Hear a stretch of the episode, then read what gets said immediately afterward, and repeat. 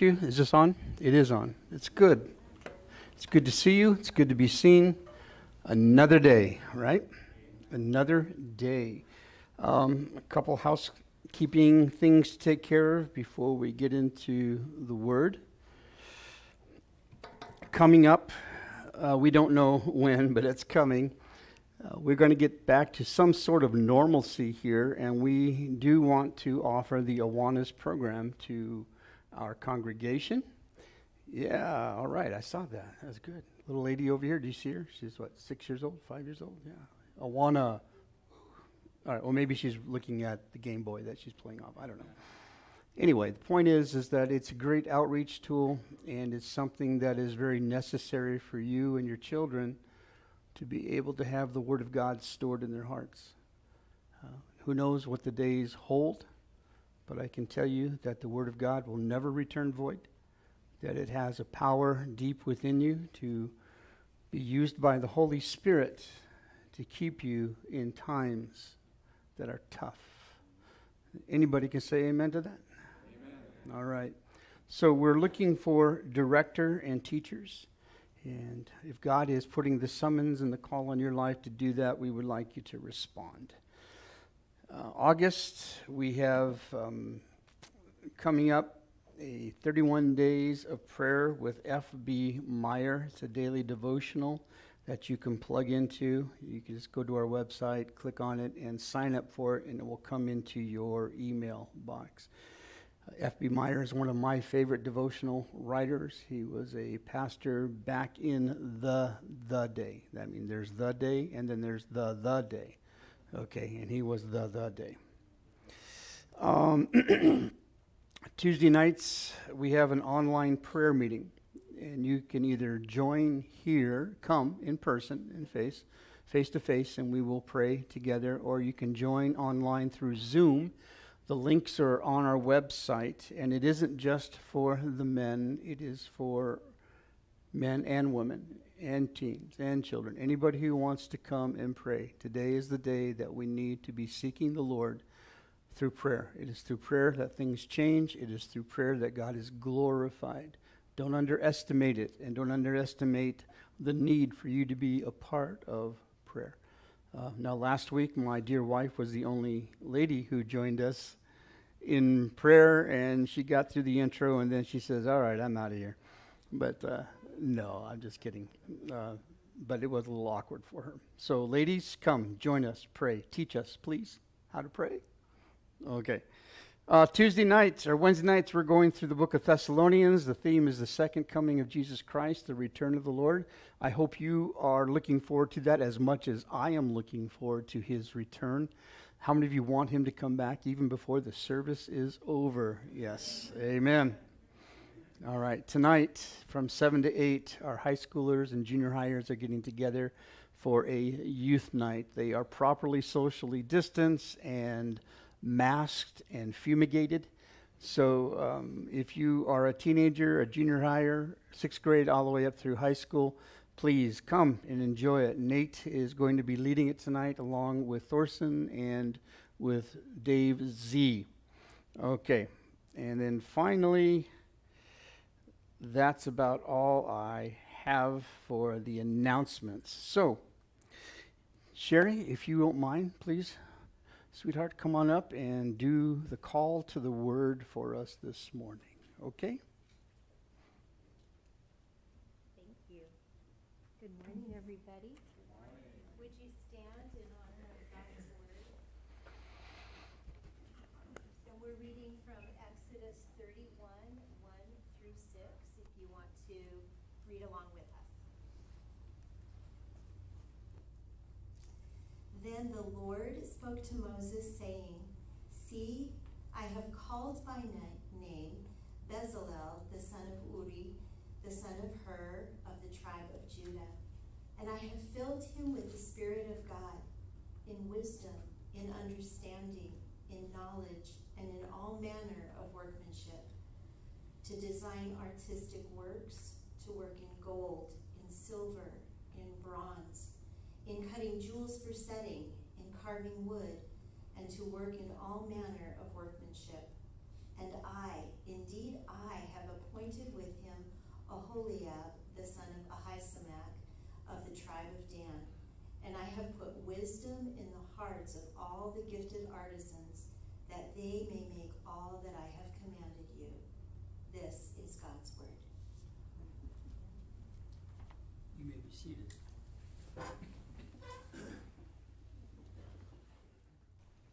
Let's bow our hearts in prayers.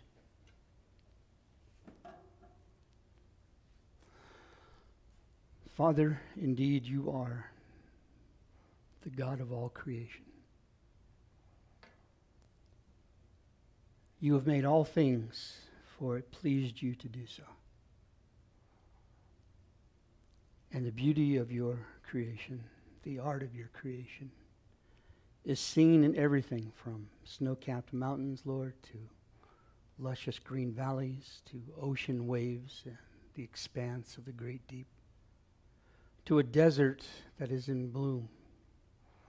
Your genius is seen hovering in a hovering hummingbird and the great blue whale. But the crowning mark of your artwork is man and woman created in Imago Dei, your image. And you have given them the gifting, the anointing to create works of art, works of craftsmanship, works of poetry. And because we are your poema, your work of art, who ply our gifts in the medium of good works, doing that which glorifies you and edifies men. We ask you now, Lord, to teach us. Bless us as we study Bezalel, your chosen, anointed, and spirit filled artisan, and reveal to us the art that is in you and the art that is in us.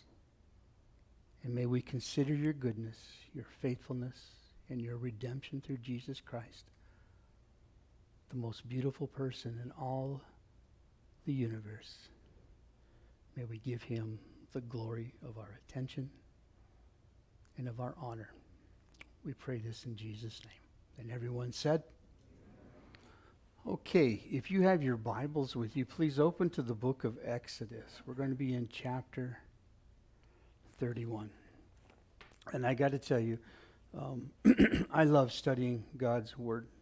I love getting into it and just come up on Sunday, and it feels like it's just never enough time to properly prepare. But I was particularly excited and interested and enthralled by the study of this gentleman here, Bezalel. For he was one of God's creatives. Have you heard that term, guys? Creatives? Anybody heard that term? Okay, well, looks like uh, you got to get hip, all right? The term for those who are, are artists, who are singers and songwriters and visual artists and graphic artists and everything to landscapers and all in between. People with a creative bent are called creatives. They see the world differently than the normal person does. They've learned to observe. Where we may see an elderly lady sitting on a bus, they might notice a gnarled hand wrapping around the strands of a purse and the wrinkles and the character that's possessed in it. They observe and they create. They create. And we are thankful for their creation. We are thankful for what they do. They are made in the image of God just as we are, but oftentimes they have something that just seems to be a cut above the norm. Some of you know what I'm talking about? All right. Artistic expression is a gift of God to man because we are created in his image, imago Dei, And we glorify him through our artful expression.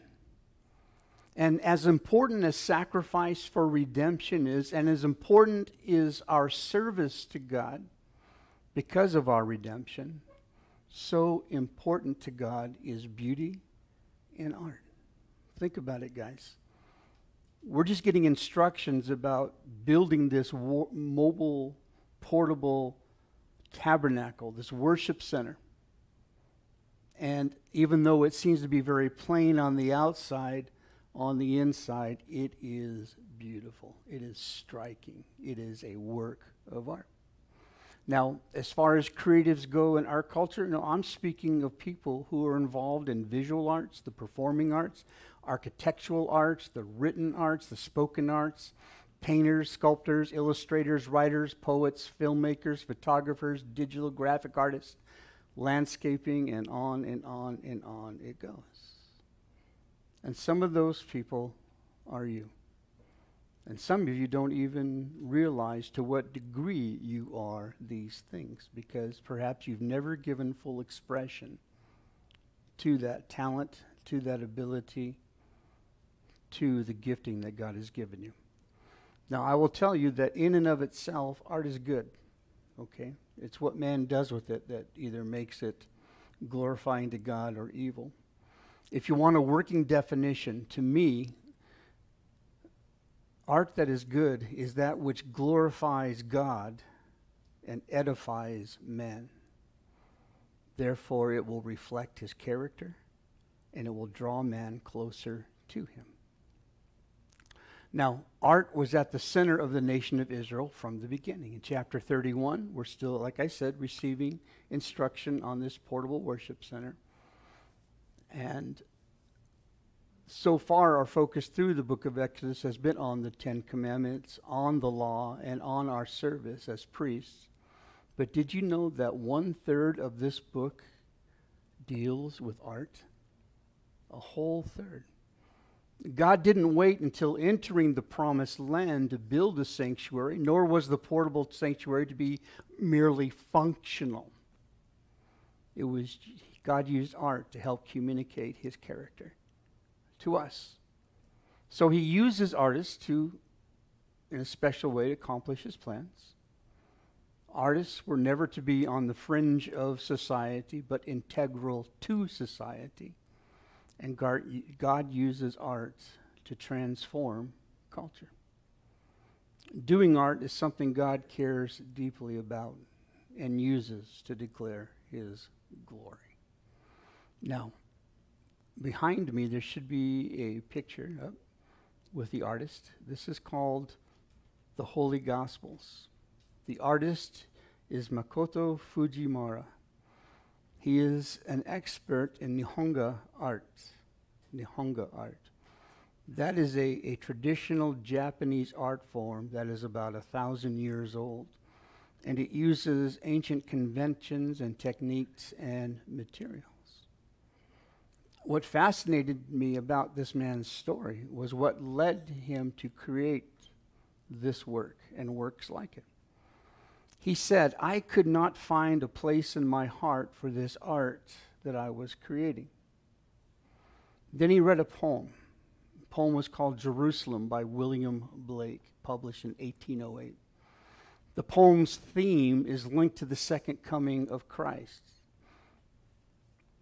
And in it, a character named Albion speaks to Jesus while Jesus is on the cross, and Jesus responds to him.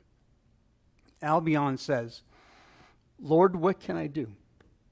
My selfhood cruel marches against thee deceitful from Sinai, from Edom, into the wilderness of Judah to meet thee in his pride. Then Jesus answered him from the cross Fear not, Albion, for unless I die, thou canst not live. But if I die, I shall arise again, and thou with me. This is friendship and brotherhood. Without it, man is not. Makoto says Jesus was not just a historical figure. This is what dawned on him after reading this poem.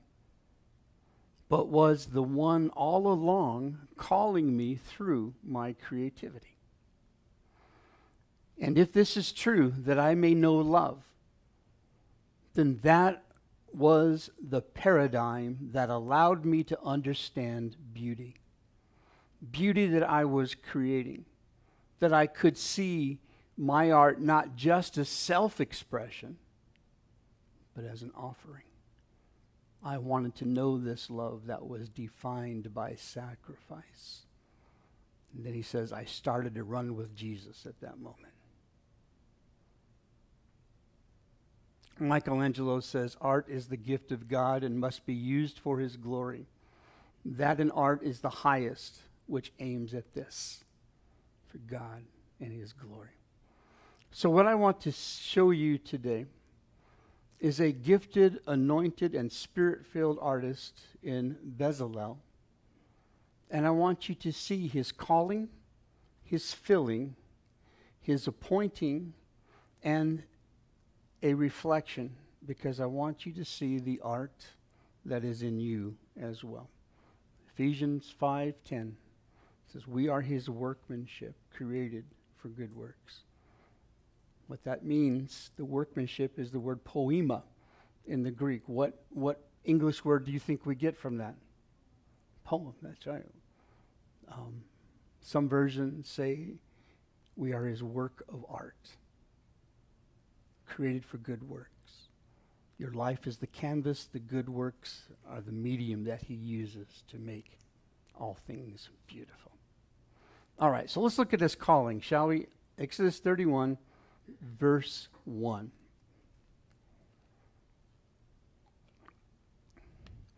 Then the Lord spoke to Moses, saying, See, I have called by name Bezalel the son of Uri, the son of Hur, of the tribe of Judah. That word called, if you're taking notes, means to summon, to authoritatively call on someone to perform a function. Okay? Um, Elizabeth, I'm going to take a risk here and, and use it as an example, okay? You get a call in your classroom for you to go to the principal's office. Yeah, I know. That's the first thing we think, isn't it? Oh my gosh. Okay, that's, that's a summons.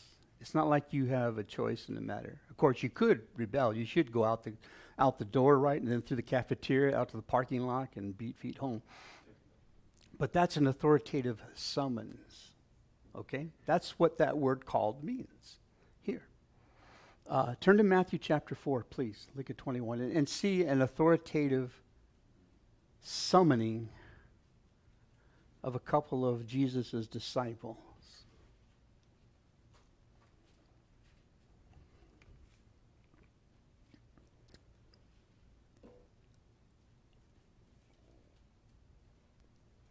Matthew 4:21 it says going from there he saw two other brothers James the son of Zebedee and John his brother in the boat with Zebedee, their father, mending their nets. Okay? So he's, he's walking along. He sees these two individuals doing their job. They're mending their nets by the boat. And then it says, He called them. That's that word. That's the Greek version of the Hebrew word called. In the Greek, it's kaleo, and it means to summon authoritatively. He didn't just say, Hey, guys, do you want to come follow me? He says, Hey, you, Elizabeth, Follow me. All right, that's what the principal said. And immediately they left the boat and their father and followed him. James and John were summoned to follow Jesus and to do the work of apostles in representing Christ. Why? To glorify God and to edify man. There's no greater edification of man than to come to the knowledge of Jesus Christ and develop a personal relationship with your Creator. That glorifies God, that edifies you. Now, Bezalel, on the other hand, was summoned to use his artistic ability and gifting to create works of art, also to glorify God and edify men. Albert Barnes, in his commentary, says it was Yahweh himself who called them by name to their tasks. And the powers which they were now called upon to exercise in their respective crafts were declared to have been given them by the Holy Spirit. Thus, as every, listen to this, this is the important part of his quote. Thus is every effort of skill, every sort of well ordered labor, when directed to a right end and brought into the very highest sphere of association. I hope you aren't lost in the wordiness of that quote. He's speaking like intelligent people used to speak back in the day or the the day. All right? He's saying that everything that you do, that you do well, everything you do, whether you are a craftsman, whether you are an artist, whether you are an administrator, whether you are a teacher, all that you do, you do well, is given to the glory of God when you bring it into that expression. As believers, we all have a calling, a summoning with the same general assignment which is to know God and to make him known, okay, if you want to put it in a, little nutshell. But our specific roles within it will be unique, unique to us as individuals, and will take into account our gifts, our talents, our experience, our assets, our physical location, and our connection. All of these things. Come on in, guys. Good to see you. So, the question I have though is why is it Bezalel? Why is it Bezalel? Why did God choose him specifically and anoint him with the Holy Spirit for this task? Well, I think it had to do with his heart, which reflected the way he was raised, okay? It had to do with his heart and the way that he was raised. Let's go back to um, Exodus chapter 31 and look at verse 1 again.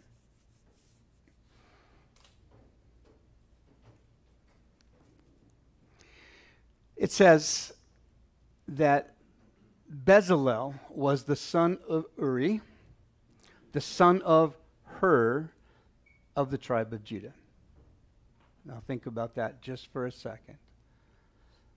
Do you recognize a name in there? Hur. Hur, right? He's the guy that was in the movie, right? Ben Hur, right? No, no, not that guy. All right. No, Hur was the was the one that helped Moses keep his hands lifted up when and this is going to happen later in the war against the Amalekites at Rephidim. That's who that's who um, Hur is. And Hur's father was Uri. And his name means my light and my flame. My, capital M, God's light God's flame. This was a dude that you would say, in our parlance, he was on fire for God. Yeah? He was on fire for the Lord. And obviously, it was shown in Hur's life as he, and his name, by the way, means a noble man, who was there with Moses to lift up his arms in the battle against the Amalekites. Now, they named Bezalel in the shadow of God. That's what his name means in the shadow of God or in the protection of God. So, what we have here is a godly man raised by godly parents and grandparents. I want to make a very strong point to you. Never underestimate your influence on your grandchildren or your nieces or your nephews or the kids that you are mentoring and that you have, whether you're teaching them or pastoring them. Don't ever underestimate your influence. How significant it is to be involved in influencing lives. How awesome it is. How significant a part we, parents and grandparents and aunts and uncles, teachers and mentors, play in the nurturing of a godly generation of children. And how many great artists will be helped, will we help mentor for the glory of God. Now, you think your kid might be a great crayon artist, okay? And that every wall is their palette, okay? Or their canvas. But who knows? You might have a Picasso. You might have a Rembrandt. All right? You may have a Thomas Kinkade in your midst. All of these things are possibilities, and you can't close your eyes, okay? As one pastor said, raising children is just too important to outsource. Okay? You can't outsource your parenting. It's the core responsibility you have to be on the front line of discipling your children. Our church, we come alongside to reinforce that. But as Chuck Swindoll said, you know, the church can never resurrect what the home and the school are putting to death. That has to start at the home. More than likely, Bezalel was a craftsman before the call of God on his life in Exodus 31. More than likely, he would have been tested in school and be found that he was verbally gifted and that he had artistic abilities, that he was also nonverbally gifted. He would have been in the GATE program, right? The Gifted and Talented Education program at your school. Um, and so that means that that call would have always been on his life. And no doubt Hur, a godly grandfather, and Uri, a godly father, were attentive to his bent. Can I say that? His bent. Did you know your kids are bent? How many of you know that? Yeah? Yes. If, you, if they're not bent yet, they will be. Just give it a little bit of time. What I mean by bent is that they have a, a, a sort of a, a desire to go in a certain direction. They have a, a, a capability and innate talents that need to be brought out, and you need to study them to figure out what that is. Proverbs 22 6. You guys memorize that? If you're a parent, you need to memorize this. Train up a child in the way he should go, and when he is old, he will not depart from it. Now, I read that like the goal was to get to the end of the sentence, right? But that's not it. My father would have read this verse had he been a Christian during that time, and he would say, Train up a child in the way he should go. He says, All right, I got that. Either you're going to go in this direction or I'm going to beat your tail. All right? But what that means is to train up a child means to raise him according to their bent. My daughter, um, Danae, when she was little, I, I thought, you know, I, I was watching because I, I, I, I fully, this is like the verse of my parenting. I, I, thought with all my heart that I'm going to study my children to see where their bent is, what their natural propensities are towards. And then I'm going to try to encourage it and enhance it. And I saw her do something, I can't really remember what it was, but she worked well with her hands. So I went and bought her a toolbox at Sears. Okay? She was only like seven or eight years old, but I bought her a toolbox and some tools. And then I went and bought an old, old bike, and we got it together in the carport, and we took that whole thing apart, we stripped it down, and we remodeled the bike, so to speak. And we had the greatest time together. That's one of her favorite memories. Now, the bike was gorgeous when it was all done, and she rode it, and it was all happy, but as far as her mechanical career, done. All right? Done. That, that's, that wasn't what it was going to be. Later on, we found out that her gifting actually was in, as, as a vocalist and as a songwriter and as a poet. One of the most, well, I got to tell you, I'm really jealous of my daughter in that regard. When I was in high school, I was writing songs, you know, taking Grand Funk Railroad lyrics and, and passing them off as my own. And, you know, wow, look at this song I wrote, right? And they're looking at me like, you're out of your mind. But my daughter actually could write music, and she could write stuff that was just just blows us away. So you need to be a student of your child, guys. Y- your nieces, your nephews, your grandchildren. You got to know what they're bent towards and seek to help them develop their skills. Okay, let's go back to Exodus 31. Look at verse 3 and see the filling of the Holy Spirit. The filling. In verse 3, he says, I have filled him with the Spirit of God. Him, Bezalel. I have filled him with the Spirit of God. I have filled him in the Spirit of God with wisdom, understanding, knowledge, and on all matter of workmanship, otherwise known as skill. Okay, so Bezalel is a guy with skills, all right? Do you realize that this is the first person in all of Scripture to be filled with the Spirit of God? It's not a prophet, it's not a priest, it's not a king, it's an artist it's an artist. And the word filled means to be infused with. To be infused with that which takes full possession of the mind. To be infused. Some people on meds who can't take it orally have to have meds intravenously, right? Um, that's infusion. That is the medication going straight into the bloodstream. To infuse with the Spirit means to be filled with a certain quality. Now look at the qualities that, that they were filled with wisdom. Wisdom is the expertise in how something should be done. Gentlemen, you all married someone who has greater wisdom than you do about how things should be done. Agreed? okay. Discernment. Now, discernment is the understanding and ability to problem solve. Knowledge. And that's how to adapt the wisdom and discernment to the task. And workmanship, also known as skill, means the ability to pull it off. The ability to pull it off. Now, verse 4 it says, to design artistic works, to work in gold and silver and bronze, in cutting jewels for setting, in carving wood, and to work in all manner of workmanship.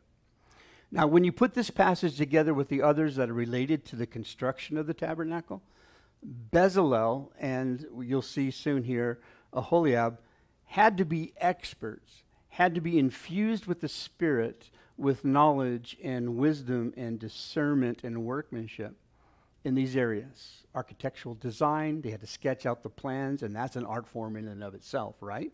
Construction techniques. They had to know how to tan animal skins. They had to know how to form planks out of acacia trees. They had to know how to overlay wood with gold. They had to do tapestry and weaving, fashion design, cutting and sewing and making forms for molten silver and gold. So they had to be experts in goldsmithing and silversmithing. They had to be experts in, in the, the works of bronze. They had to create sophisticated molds to make the mercy seat, which always blows me away because it isn't just one flat surface. It has these cherubim who have their, their heads bowed down towards one another with their wings touching, and it's all made out of one piece of gold. So I would love to see the mold that they made for that thing. Um, the art, uh, they had jewelry design. They had to know how to cut jewels. They knew how to carve. They knew how to do perfumery.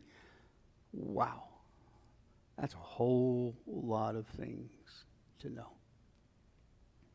Now you got to know that it wasn't only Bezalel and Aholiab who were gifted.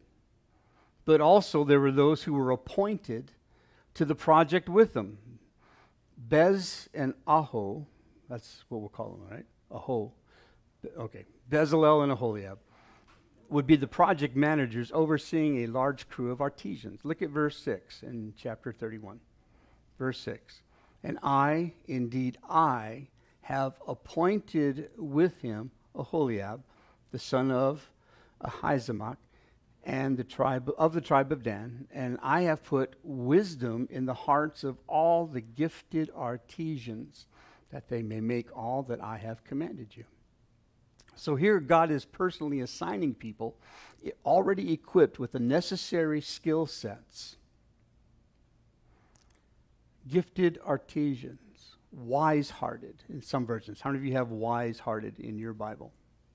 Nobody has wise hearted in your Bible. All right. All right. Thank you, Paul. Means this that they previously had gained expertise in how things were to be done. They knew their craft, they were gifted at it, they knew how to get it done. But still, they're going to be need, in need of a leader's hand. Look at Exodus 35, look at verse 30. Exodus 35 30.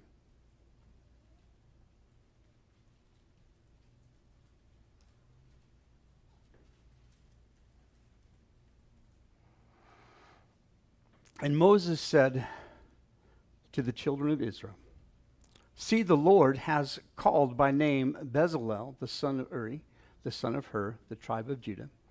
And he has filled him with the Spirit of God in wisdom and understanding, in knowledge, and all manner of workmanship. to design artistic works, to work in gold and silver and bronze, in cutting jewels for setting in carving wood, and to work in all manner of artistic workmanship. Now, notice verse 34. And he, that is God, has put in his heart, that is Bezalel, the ability to teach. In him and Aholiab, the son of Ahisamach, of the tribe of Dan. He has filled them with skill to do all manner of work of the engraver, the designer, and the tapestry maker in blue, purple, and scarlet thread, and fine linen, and of the weaver, and those who do every work, and those who design artistic works. I'll look at chapter 36, verse 1. And Bezalel and Ahiolab, Aholiab, I'm sorry, and every gifted artisan in whom the Lord has put wisdom and understanding, to know how to do all manner of work for the service of the sanctuary, shall do according to all that the Lord has commanded. Then Moses called Bezalel and Aholiab and every gifted artisan in whose heart the Lord had put wisdom, everyone whose heart was stirred. Notice that. Everyone whose heart was stirred. Part of my goal and objective of this message is for the Holy Spirit to begin stirring hearts among you. Thank you. there are a lot of gifted and talented people that are going to be involved in this project. And they're all artisans in their own right, in whom God also gave wisdom and understanding. And they are all motivated to work, but still they're going to need a leader's hand. It says that he has put in Bezalel's heart the ability to teach in verse 34 the ability to teach. That word teach means to point out, to show, to direct. Okay? Yeah. Um, no, you, you don't you don't need to pour the whole bottle of paint on the paper. You just need a finger. So let's just put our fingers in there. All right, and smear it around. Finger painting. How many of you enjoyed finger painting in kindergarten? Wasn't that cool? All right. That shows you how far I got in art. All right as much as one knows, one can always learn. As much as you know, you can always learn. You may be very gifted in whatever you do, but that talent, that skill still needs to be developed. You can't sit on the lees. You can't sit on your laurels. You've got to always be developing and striving for excellence. According to the text, they're going to need direction and instruction. And perhaps, I'm just thinking here, that they're going to need guidance in how to get along with each other when their expertise clashes with a peer who is equally gifted and talented. Does that ever happen amongst gifted and talented people? Yeah, they might have the gift and the talent for whatever it is that they're they're manufacturing or creating, but that doesn't mean they have the gift and the talent to get along with other people. All right? Um, so that means that Bezalel and Holiab had to have managerial skills infused in them as well people skills, communication skills, HR skills. Um, for about uh, seven, nine years, I taught uh, gifted children in the public school system. And these kids, uh, they were so bright and such a challenge. I mean, it was a challenge just to keep up with them. But when you put them into group projects, sometimes that became difficult. And it wasn't so much because of their egos, it was because of their conviction. What I'm doing is the right thing, and it is being done the right way. Why can't you see that? And then there was that clashing, right? Now, the tabernacle, especially the inside of the tent of meeting, the holy and the most holy place, was to be a thing of beauty, reflecting the glory of our God and Savior, Jesus Christ. It's going to be designed and constructed by gifted, artistic individuals filled with the Spirit of God who willingly give their best and submit themselves under the guidance and instruction of Bezalel and Aholiab. That is something that is so crucial if you're going to be successful in ministry, is learn how to surrender yourself, how to give it up for his love. F.B. Meyer says, with full hearts they turned to God, saying, The best we have is thine. Thou art worthy to receive glory and honor and riches and power and blessing, for you have redeemed us. You take that kind of attitude into your work, it will be a thing of beauty, for sure. All right, let me give you a couple of reflections. The first one is display the art that is in you. Display the art that is in you. And this is, this is a reflection directed to our creatives, to the people in here who would identify with some of the things I've been talking about and have an artistic bent. And, and it doesn't matter where the bent is, okay? Whether it's a visual artist, a performing artist, a graphic artist, architectural, conceptual, digital, crayon artist, you know, whatever. Those who have an artistic bent, develop your gift, pursue excellence, and strive to make a difference you have before you a picture, and you're probably wondering what this was, right? Some of you. This is a painting by Gary Stafford. Um, it's a watercolor. I don't know if you can see it from the side or not, but it's a, it's a very beautiful piece of work.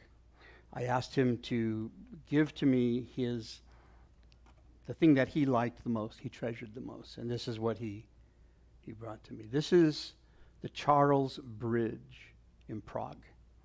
Okay? The original bridge, this is a rebuilt bridge, was made in the 1300s, and it was the only um, bridge between two land masses. And it got destroyed by floods and by war and so forth. And this is the last one that was built, I think, in the 1800s. I can't remember exactly. But what's that? Don't drop it. No, I won't. Grace is great. You know what I mean? All right. Well, I asked Gary why, why, he, why he chose this picture. And the thing that was is, is the sky. Can you see the sky? Because that's not the way he intended it to turn out. It's beautiful. It, it, says something. He liked seeing the bridge in silhouette, you know. Uh, but the sky, he was trying to capture the colors of the sky. And what he painted, he said, was, was more than he had thought it was. Fantastic. It blessed him. I don't know what that does for you, but I like looking at pieces of art like this. It enhances my life. And knowing Gary, as I do, knowing what he's come from, knowing what has been his life, this is an expression of the glory of God to him let me, let me explain this to you. I tried to share this with our staff before we got started this morning. Abraham was called a friend of God. Yeah? You remember that? All right. And later on, um, God is going to say that he's going to speak to Moses face to face as a friend speaks to a friend. Right? Jesus said to his disciples, and that would mean that's you and me that no longer do I call you servants, but I call you friends. We are God's friends, and we share a phileo love. Yes, God loves us with agape love. You Bible students know what that is a love without condition, a superior love, a love that loves unconditionally. And when you're all little stinkers, He still loves us with agape love. But He also calls us His friend. Now, if you know the other two forms of, of love in the Greek, there's, there's the word storge, which is like the love a mother has for a child. And indeed, we see in the Psalms that God loves us as as a loving, doting father. And then there's eros, which is the more physical, intimate type of love. In eros, you would be seeing people face to face, right? But phileo means you're standing side by side. You and your friend are standing side by side, surveying the same scene. You're looking out. Now, what do you see when you look out? Well, what do you see today, guys? Uh, a lot of, what was it, death? Chaos. Chaos, corruption, degradation, perversion, violence. And you look up at your Lord, and you're standing side by side, I mean, you see it. And you really got to be a calloused person not to let it affect you. You really have to have something that is not clicking to be able to just walk away from it and not be affected. But the truth is, you're probably being affected by it at a deeper level than you even know. And many times it brings me to tears. It makes me weep to see the destruction on human life. And how much more my friend, Jesus, who's standing right next to me. So I might look up at him and I see the tear coming down his cheek as he's looking at this and it's grieving his heart. And I'd say something like, You too? You too? You feel that too? You see that too? That's what friends do, right? Well, then, so that we don't become overwhelmed, and we would become overwhelmed if you realize that or if you just sat and thought that death and destruction and chaos and corruption was all that there is, you would be overwhelmed. Like if you watch Fox News and CNN just too much, it just overwhelms you, and you get in a depressed state, and you just like you're sucked into this vortex of depression. God says, I also want you to see. I want you to observe. You're seeing corrupt people. You're seeing perverted people. You're seeing what man has got against man. But I see also the potential. I see also the beauty that can be within them if they would only. If they'd only what? If they would only come to me and let me shepherd them, to let me father them but I can't get to them. That's your job. I need to speak to them through you so that they can have full expression of God within them. That they can use their gifts and their talents to edify man and to glorify God whether it is a, a visual painting, whether it is a poem, whether it's a song, whether if you're a light designer or a set designer or a fashion mogul or a jewelry designer or a, a, a, a craftsman of woodwork, whatever, whatever it is, all those things are expressions of my image. So therefore, I give you beauty to gaze upon to ease the tension between what you see and what is in me, the art in me. You know, in the book of Revelation, it says that there's going to be silence for a half an hour. How many of you read that verse? Some of you know that, yeah. You know what I think that is? Okay, don't quote me on this and don't start a denomination over it, okay?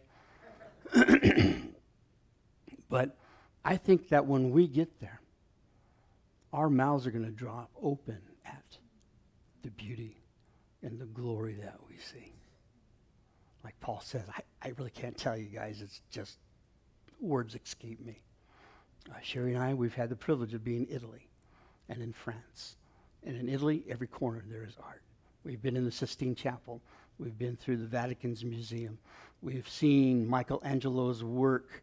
Um, it's just awe inspiring.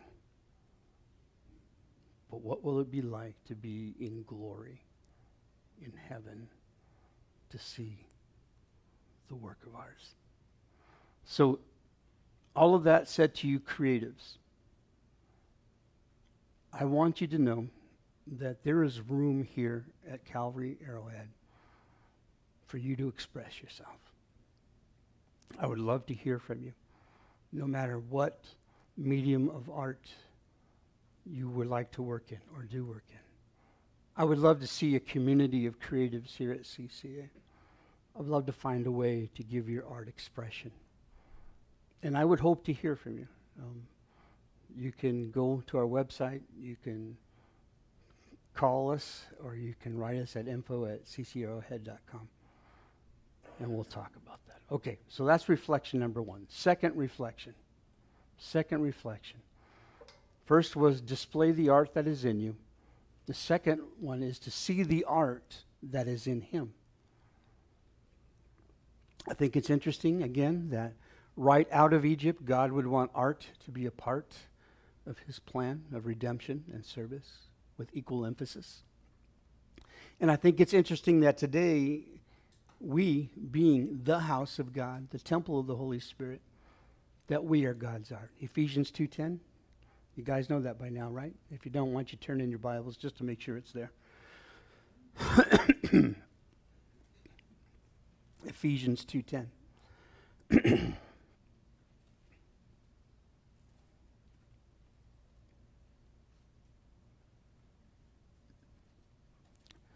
For we are his workmanship, created in Christ Jesus for good works.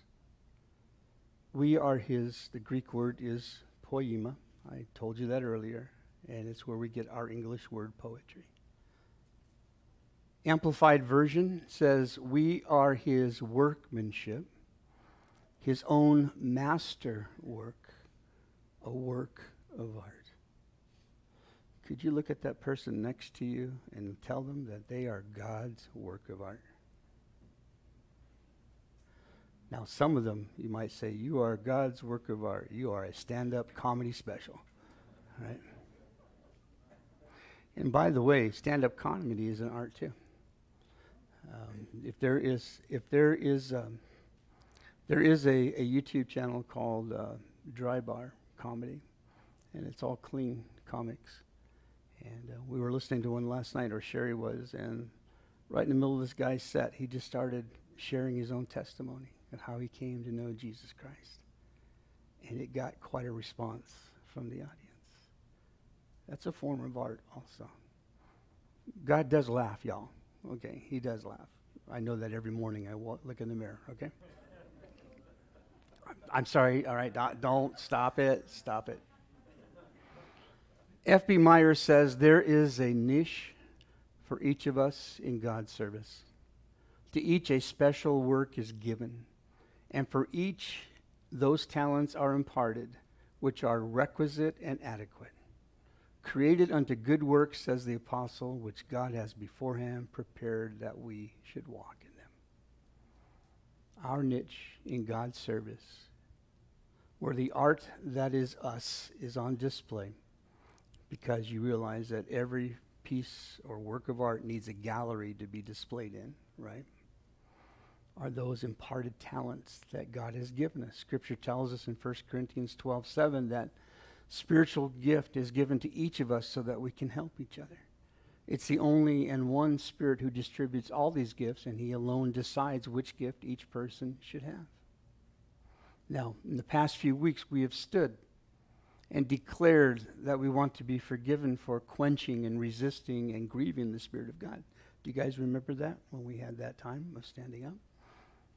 And then last week we came forward to be anointed with oil to receive a fresh renewing of the Spirit. Well, now the challenge is to exercise the gift of the Spirit. What is the artwork he wants to perform through you to this world? That they may see the beauty of our Lord and Savior Jesus Christ. What is it through you that will draw people to him? I want to finish here and worship team come on up. But come up quietly. There's one of my favorite bands or music groups is Jars of Clay. Anybody heard of Jars of Clay? All right, a few of you have. And there's a song that they wrote called Art in Me. It's a song about looking out at the world, seeing all of the broken things, and then trying to find the fingerprints of God behind what we see. Remember? Observing, not just seeing, but observing. God asked the listener to see the art in me. Broken stained glass windows, the fragments ramble on, tales of broken souls and eternity's been won. As critics scorn the thoughts and works of mortal man, my eyes are drawn to you in awe once again. In your picture book, I'm trying hard to see, turning endless pages of this tragedy, sculpting every move you compose a symphony, and you plead to everyone. See the art in me. See the art in me. God's love is a transforming love, and it meets us right where we are at. But when we receive this love, it always takes us to where we should be going. The love of God that saves our soul also changes our life. And we are His poema. We are his work of art, leading others into his gallery, which is our life. Something to think about, guys? All right, let's all stand and we'll pray. And we'll also worship. Lord, we desire that our lives be used by the Holy Spirit to share the love of Jesus Christ to the world around us. We offer you this morning our lives, our bodies, as living sacrifices that we might be instruments in your hands doing your work. Touching the needy world around us. Lord, we recognize that we need that power of your Holy Spirit to do any work that is truly effective. So Continue to paint us with your brush. Continue to work in us that good work which glorifies you and edifies men. And to anoint us, Father, with the power of your Holy Spirit. It's in Jesus' name we pray. And everyone said, All right, let's just spend a few moments in worship before we leave this morning.